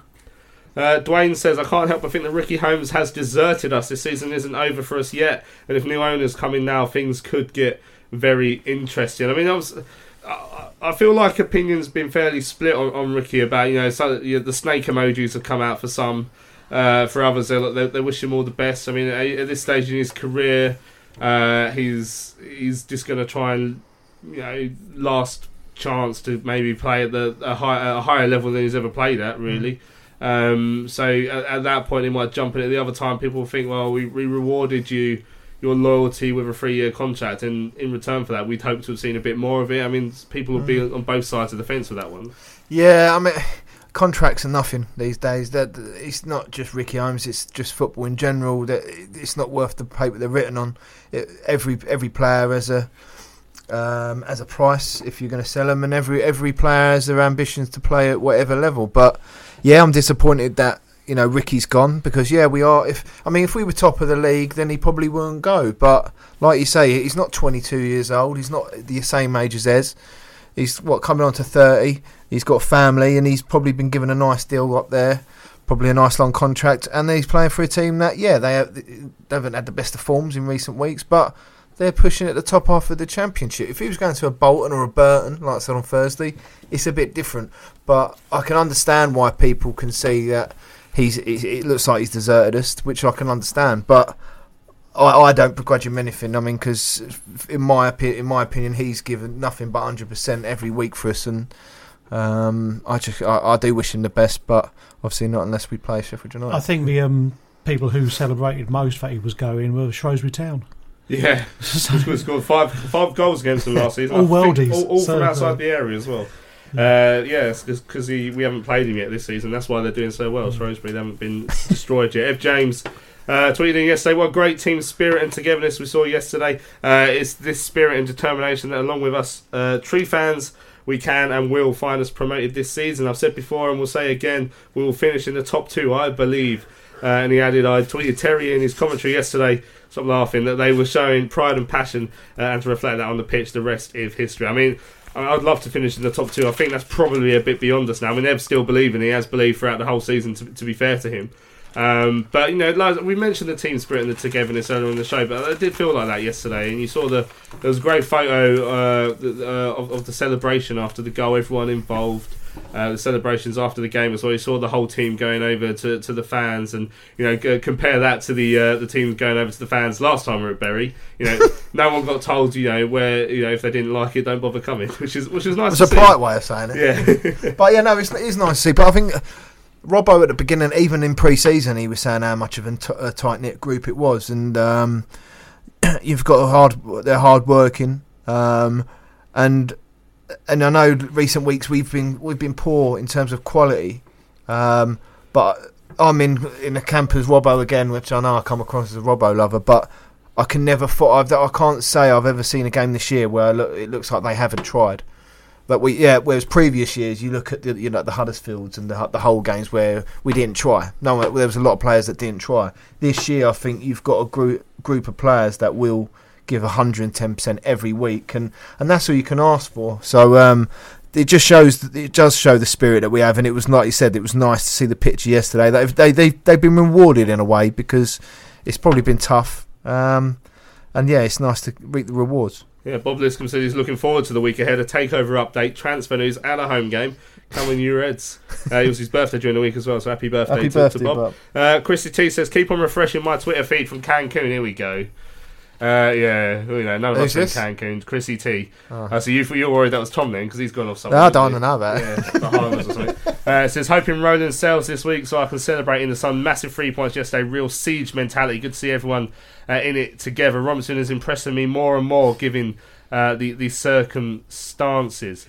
Uh, uh, Martin says that win just uh, epitomised Charlton's spirit. Yes, I know Bury are bottom, but with our injuries and the turmoil the club is in, uh, and losing turncoat Holmes, that was superb. Robbo doing a fantastic job for me, and the Robbo Out Brigade should just shut up. Now, the Robbo Out Brigade, vocal in the last few weeks as well, and it's in, obviously, obviously the couple of results, of, that's quietened down a bit, and people are, like I've always said that when we're winning, people are going to love Robinson's blah blah blah in because he does do it a lot. And I've always thought when we're winning, they'll love it. When we're losing, we'll hate it. And I think that seems to be the case.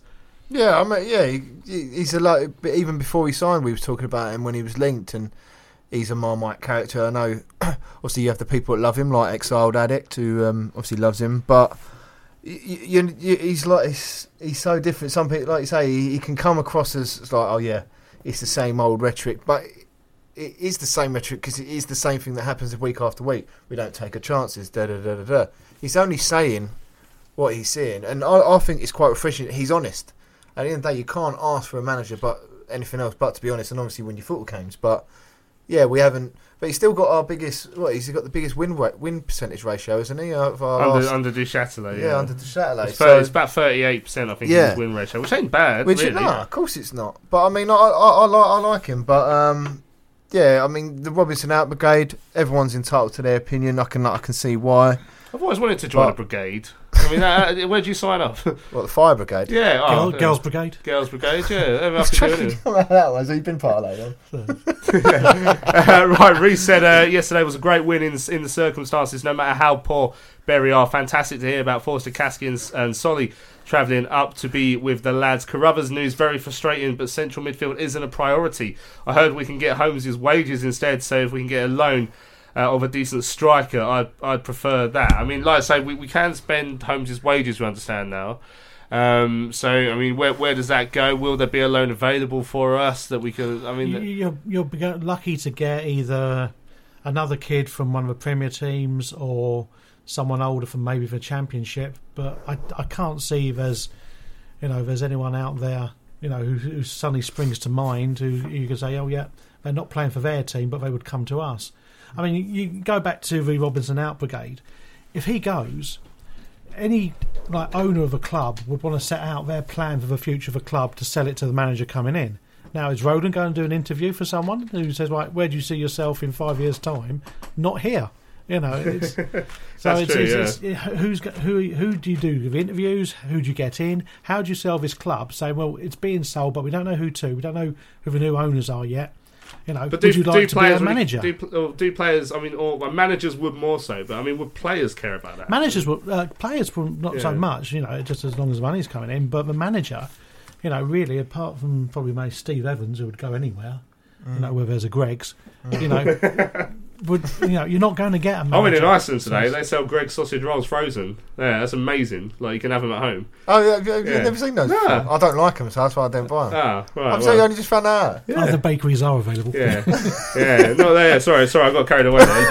uh, right. Uh, what? What's I- happening? Well, 'cause I'm thinking of food now because we just, we just got a great email in from uh, from Martin. Uh, Martin Isted. Uh, hope- uh, he says, uh, "Hi Louis, my, my wife uh, Lorna doesn't know about, much about football as she's a Palace fan.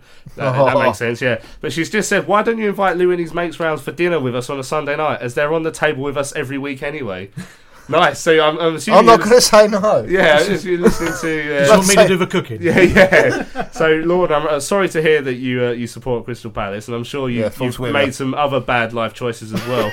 uh, but, but inviting us around for dinner is a great one, Yeah. and uh, we'd be more than happy to join you next week, coming live from your kitchen here on Charlton Live. Uh, right, Roger Trask said uh, Robbo should be knighted. He's working miracles uh, with all what is going on at the club. I've got so much respect for him uh, and the way he has conducted himself. And then Roger's also sent us in a lovely little song. Here goes, uh, Whoa, we've got Josh Magennis. Whoa, he can't bloody finish. Whoa, he never scores a goal away.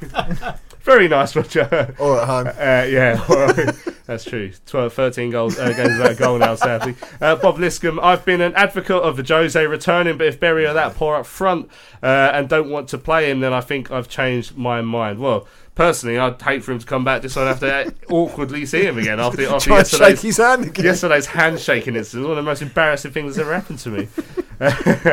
Uh, uh, but right, uh, Tim Jackson. I wasn't there yesterday, but managed to watch the game. Thought the players on the pitch were disciplined and committed. Aribo didn't have the best game, but kept going and did well for the goal. Josh didn't score, but I thought he played well. Marshall deserved the goal. Come on, you Addicks. Now, obviously, like uh, we we do talk about Magennis in terms of goal records at the moment. But he does.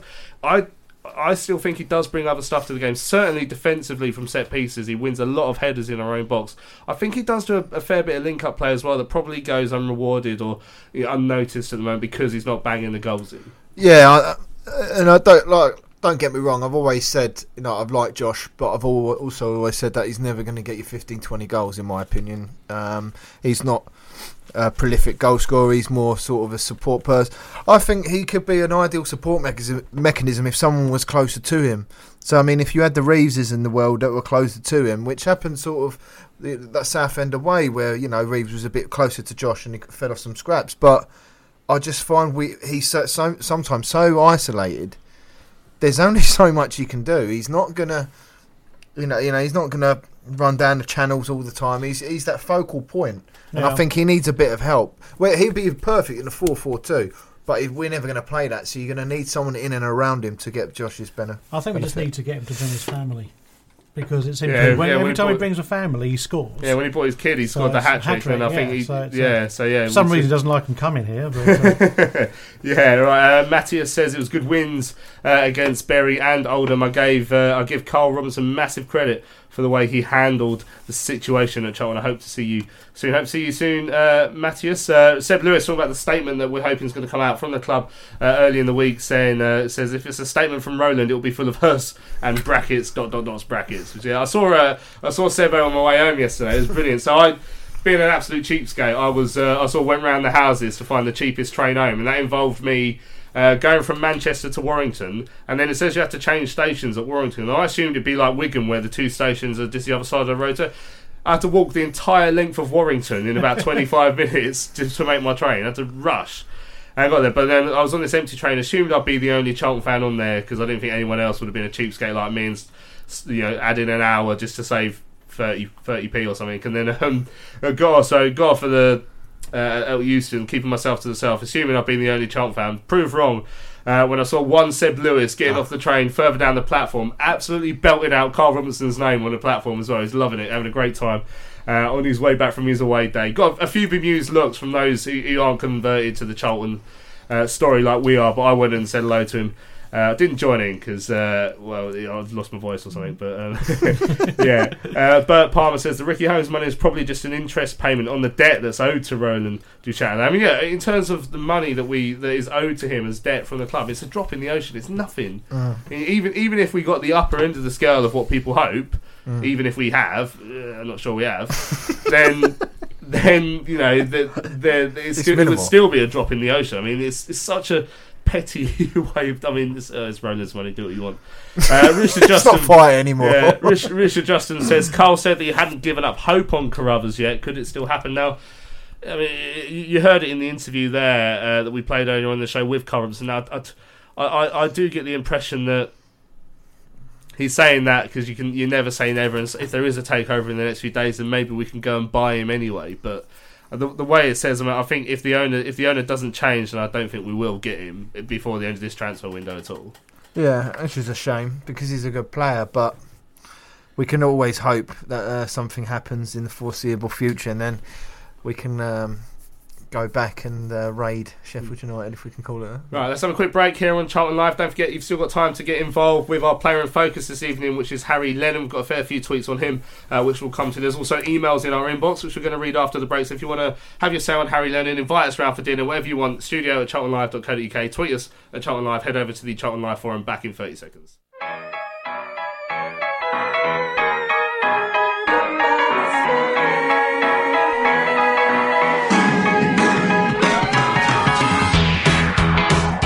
And sees, but Allman Coffee's line, he's gone for it, you know. Oh, what a what goal! goal! Oh, what what a a goal goal! by Ahmed Kashi! Oh, That's almost at the halfway line. unbelievable strike. That is outrageous. Right footed. Well, saw Allman Coffee's line. What a goal!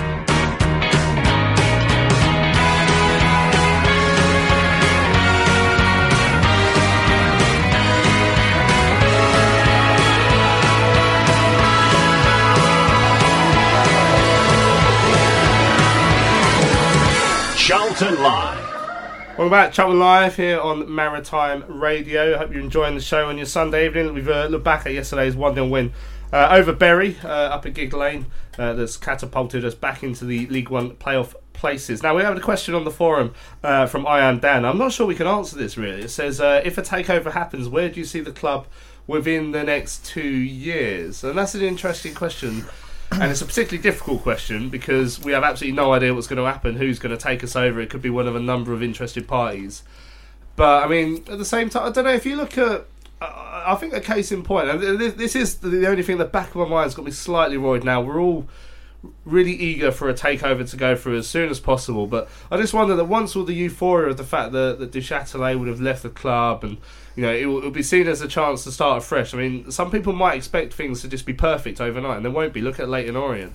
Now they had this horrible Becchetti fella, I think that was his name, uh, last season, who's taken them down from League One all the way into the National League. But they got taken over in the summer by, it would seem, people with Leyton Orient at, heart. They brought Martin Ling in as director of football. They've got a decent manager now in Justin Edinburgh, but they've only brought him in midway through the season because their manager before had them languishing in the lower reaches of the conference. Now, if you've been on a slide for a few years, it doesn't just change overnight, and I think that's the worry. I think you know we're all so excited for the takeover. We think that when it happens. It's going to be great, and we're going to win the Champions League within the next five years. That's probably not going to happen. There's probably still going to be one hell of a slow turnaround, and it may be slightly a case of after the Lord Mayor's show once it does go through. Especially, especially now, I mean, it could be anyone who takes Yeah, the I mean, It could I be the Hitlers for all I know. I think we're, so, we're a very nice family. I it's, it's, we're so desperate for Duchesne to go. I think we you don't really look at it. You're thinking anything has got to be better, and you're thinking anyone who's done the due diligence on the club knows, you know, can look back to the history, and you know you don't have to go back too far to the Premiership years to see a full stadium, you know, an invested, you know, a solid team. We we were a model for other clubs, and we've stopped being that. So, and they obviously know about, you know, the protests about Duchesne, so they know how passionate the fans could be. So, if anyone came in and said, right, we're going to strip it down, blah, blah, blah, sell you off, you know, they don't need the ache that that would give them. So, I, you know, it's, I'm fairly positive, like any kind of like takeover would, be- uh, it'd have to be a positive for us because I just think we'd probably have a better interest in football than Duchesne's had. Hmm. Nathan, I mean, uh, if, if you were to make a prediction, can you at this moment in time? Um, no, it's it's hard because you know it, it, it depends on who who the new owner is. I mean, are they are they going to come in and just throw money at it, or are they going to try and do it steady? Or I don't know. But I mean, personally, obviously, I think there's only one sort of thing in the next two years, and if if you include this year as one, um, is you're going to have to be pushing for those top two, and that's the only thing that we can really. I don't. I, I, I don't see there's much point in trying to trying to aim for something too far ahead because we're still a long way to go where we need to be. So I would say to build a decent squad to try and put get out this get out of this league and be p- competitive um, for the championship. But um, I'm not going to say you know be within you know the Premiership within five years and all that jargon because it's it never works like that. So just take it a season at a time. But obviously try and be better. I know it's boring, but I think what we've had in recent years, we've just got to be sensible. I think in uh, five years' time, we're going to win the Champions League. yeah, but you, you say that, and look at look who's in the Premiership at the moment: Yeah. Brighton, Yeah. Huddersfield, you know, Burnley. You know, oh, they've, they've been a bit of a yo-yo over the last couple of teams. You've got uh, Wolves going up there now, Wolves are probably most likely to go up.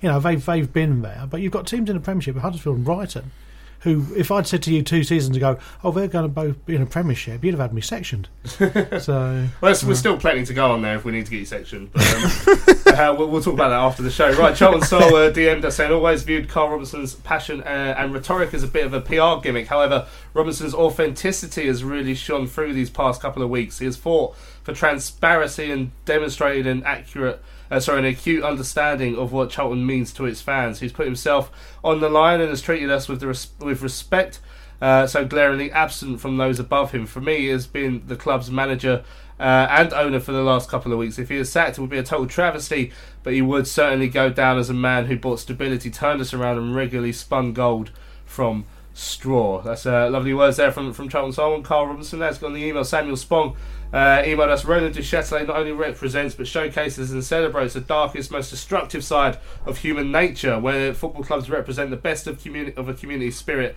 passion, and pride. Roland Duchâtelet smirks at it all. By virtue of his wealth and privilege, his views are superior to thousands of people. We're a little people in little places. We don't have feelings. Our emotions and history mean nothing. Our misery isn't real. We're not humans. Roland Duchâtelet may hold himself in high regard, but will never change the truth. He is a bully, and like all bullies, he is a coward, never facing us himself, willing for those with more uh, to to lose to take his bullets, incapable of any decency. Roland Duchâtelet is a sad little man who will never truly be able to experience the beauty of unity uh, as we have, and that. And for that, I feel truly sorry for him. That's from uh, uh, Samuel Spong. They're not a fan of uh, of uh, of Roland Duchâtelet.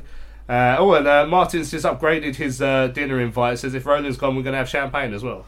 Oh, lovely. Fancy. Oh. Fancy, fancy. Right, uh, Chris Davins says, uh, uh, subject line, Ricky Who. Uh, Ricky Holmes, I think he was called. Ricky Holmes? yeah, Ricky Holmes. uh, they say that the, he says they say a week is a long time in politics. Well, a day is a long time in the ever evolving history of Charlton Athletic. It seems tricky. Ricky is uh, is no more off to pastures new. Ironically, is, uh, is well, I think he is still, as far as I know. Uh, uh, ironically, has worn the captain's armband on, on occasions, yet chose to leave the sinking ship. Uh, the way that he has been eulogised by some on social media, you'd have thought he was some kind of legend leaving after 300 games and a life at the club. Now he's a decent League One player deciding to leave after less than two seasons at the club. He's hardly Solly or Jackson. If it was his choice to want away, he doesn't want to play for Cheltenham the club. Uh, that we'd walk over broken glass to play for. So good riddance. His career from now on, I couldn't care less about. I saw a comparison with Scott Parker, who left and was forever Judas, whereas Holmes is, is portrayed as a hero. Both Judas to me, though. Two wins on the spin and a winnable game v Walsall next Saturday. We're back in the playoff mix. If we take it as a given that Wigan and Blackburn go up, uh, then amongst the playoff contenders, even the squad we have, I say there is nothing to fear. We have as good a chance as any of them, so I wouldn't give up just now. Glad to see Robinson allegedly sang- slagging off fans, uh, slagging off Roland, sorry, to fans outside the Manchester hotel pre-match. I'm not his biggest fan, understatement, but uh, now he's a footballing version of Che Guevara. uh, if you tremble with indignation at every industrious, then you're a friend of mine. He quotes. Uh, I'm beginning to warm to him. Don't forget, people, the revolution is what's important, and each one of us uh, alone is worth noting. Up the revolution. That's from uh, from Chris Davin. Thanks for that. Mick Brazil says I enjoyed Carl's interview. He says a lot. Uh, and we need to use a filter at times, but in describing the knock on uh, the door from Solly and Forster-Caskey, I think he's shown uh, he knows what Charlton supporters are all about. I think he gets us. In contrast, Roland and Katrien don't didn't even try to understand it. In fact, they did the opposite. They looked down their arrogant noses at us and told us they better they knew better when it was quite obvious that they didn't. Charlton supporters value effort, determination, and overcoming odds by sheer hard work. Mixing some humility, and you've got the recipe for becoming Charlton heroes. I think he's got that just perfect. That line there. Mm. Uh, that's what I'm. Mickey says. I hope the new owners have come uh, have some of those qualities.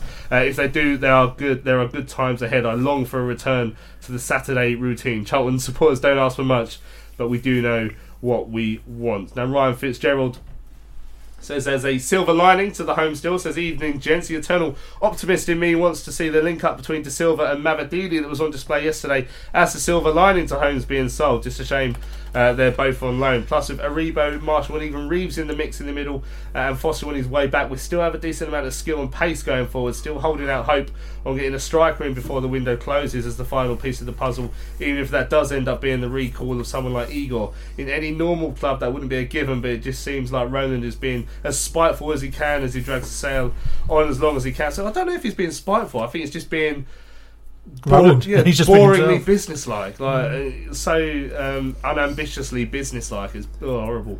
It's not football. It's not. It's not what football's about. Uh, it says, nevertheless, fingers are well and truly crossed for the good week uh, ahead. Let's see how good that week's going to be. Final email comes in from Marcus Jack. Says, uh, do you know if the football league carry out uh, a fit and proper purpose test uh, yet before a takeover is carried out? Are you just assume so that Yeah, they have they, they'd have to do that beforehand.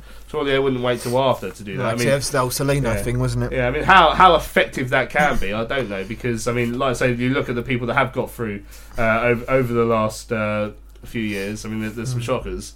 Uh, so, how much it can, how much it is currently effective, I don't know. Uh, so we'll see. Right, uh, we've got five minutes left of the show. Uh, tonight's Pro in Focus, I mentioned uh, earlier on uh, in the show, is uh, Harry Lennon. Now, of course, he's uh, had, uh, he's 23 years old, defender. Uh, come up through the academy. He was just starting to find his feet. You know, played, he played in our championship relegation season, then was playing quite a lot at the start of the next season as well under Russell Slade. Uh, I think he gave away a penalty at Port Vale on the night that Russell Slade was sick, absolutely sick.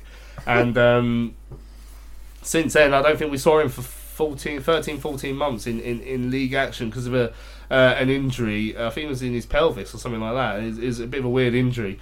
Um, but he's come back now, back into the team, and I mean, starting to hold down a place over the last few weeks with PSL. What do you to, what do you make of him, Dave? No, I thought he's done good. I think when when he first came in, I thought I found him very naive in his defending. I thought he jumped in too quick, gave away silly fouls. Um, I thought he was quite ill disciplined. But since he's come back, I mean, um, he played very well against Southend. He looked, I mean, apart from maybe the goal, but I think he looked assured and. But he's a good player, and um, we uh, we all know he's not going to be the number any of the first two choices. But he's a good good player. He, you know, Gillingham was sung from the rooftops when he was there on loan, and he's he's a decent little player. He's only he's played 28 times, which is mad to think. I didn't even think he played that many games for us 28 times. Mm. I think I, I think certainly in the championship season, Mm. there was a couple of times where I pointed out mistakes that he made that I Mm. felt he, he could have done a bit better with. So I mean, it's good to see that he's coming a bit more solid now, Marv. Yeah, I mean, I, I like him. I mean, it's going to sound funny. I think he's got the right build for a centre half. You know, he's got some height, he's got some muscle on him. So um, I'm trying to think who we played a few weeks ago, and you thought he was going to be out muscled. Um, was it Portsmouth? Maybe it might be an Oldham at home Oldham, or some- Blackpool or someone. Yeah, and you thought, oh, you know, he's going to be pushed around a bit because you know sometimes even Naby gets pushed around, and he's a big old wardrobe. But you know, Lennon, I think he can be a threat in both ends. uh, You know, set pieces. You know, good with his head. Like like says, right? You know, if he cuts out some like basic mistakes, you know, and he does tend to overhit a pass. You know, but I, I, I don't. I think it'd only be like I say because he's been out for fourteen months, and you don't know how long it takes you to get your rhythm back. You know, get your full fitness back. So no, I, I like him. I'm not. I think in next season it'll be him plus one other of a centre half for us anyway. So Excellent. Right, so I'll put it out to you guys, uh, asking you what you made of our player in focus, who is Harry Lennon. Freddie says, I'm a fan. I think you can tell he has not played in a while, but he has a very good pass on him. He is going through the mill at the minute, playing so many games despite only just coming back after a year. If any man can help him grow as a person and a defender, it's Carl Robinson and his staff. Martin says he's a very good defender, reads the game well, which makes up for a lack of pace. Reese says I'm not a big fan of him. Wasn't there yesterday, so can't comment on his performance then. But it wasn't. But wasn't impressed with him versus Oldham. A lot of dodgy clearances. I'm never confident when he plays. However, as a fifth choice centre back, he's not uh, bad at all, and good to have depth in that area. Paul Stevens says I think he's a decent defender. Could learn a lot next to Pearce uh, in central defence if he gets the chance. Uh, next year, so that's Harry Lennon, our player in focus. Right, we're just about coming to the end of uh, this evening's Charlton Live, or what is uh, gearing up to be, well, maybe another interesting week. We don't know. I mean, if a takeover goes through this week, it'll certainly be an interesting week. If it's just a statement uh, and players coming back from injury, it'll be a progress in, in some way that, that, that will be good. Uh, Fun Bluff did ask us on the Charlton Live forum if we know anything about the various Mark Curry, Yvette Fielding, Tracy Chapman, or Eddie Large takeover rumours. I did some googling. At least two of them used to be on Blue Peter. One of them used to sing a song, didn't they? Yeah, so I'm starting to wonder if Fun Bluff might be on a bit of a wind up there, but, but I've never heard of them.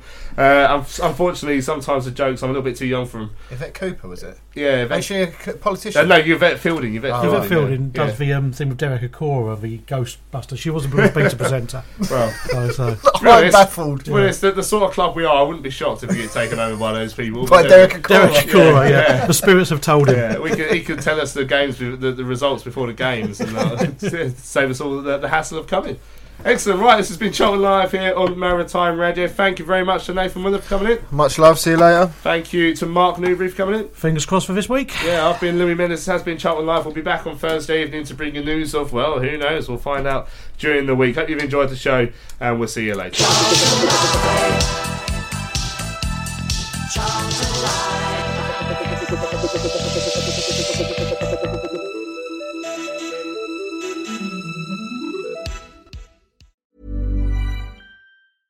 Ever catch yourself eating the same flavorless dinner three days in a row? Dreaming of something better? Well, HelloFresh is your guilt free dream come true, baby. It's me, Keke Palmer. Let's wake up those taste buds with hot, juicy pecan crusted chicken or garlic butter shrimp scampi. Mm. Hello Fresh. Stop dreaming of all the delicious possibilities and dig in at HelloFresh.com. Let's get this dinner party started.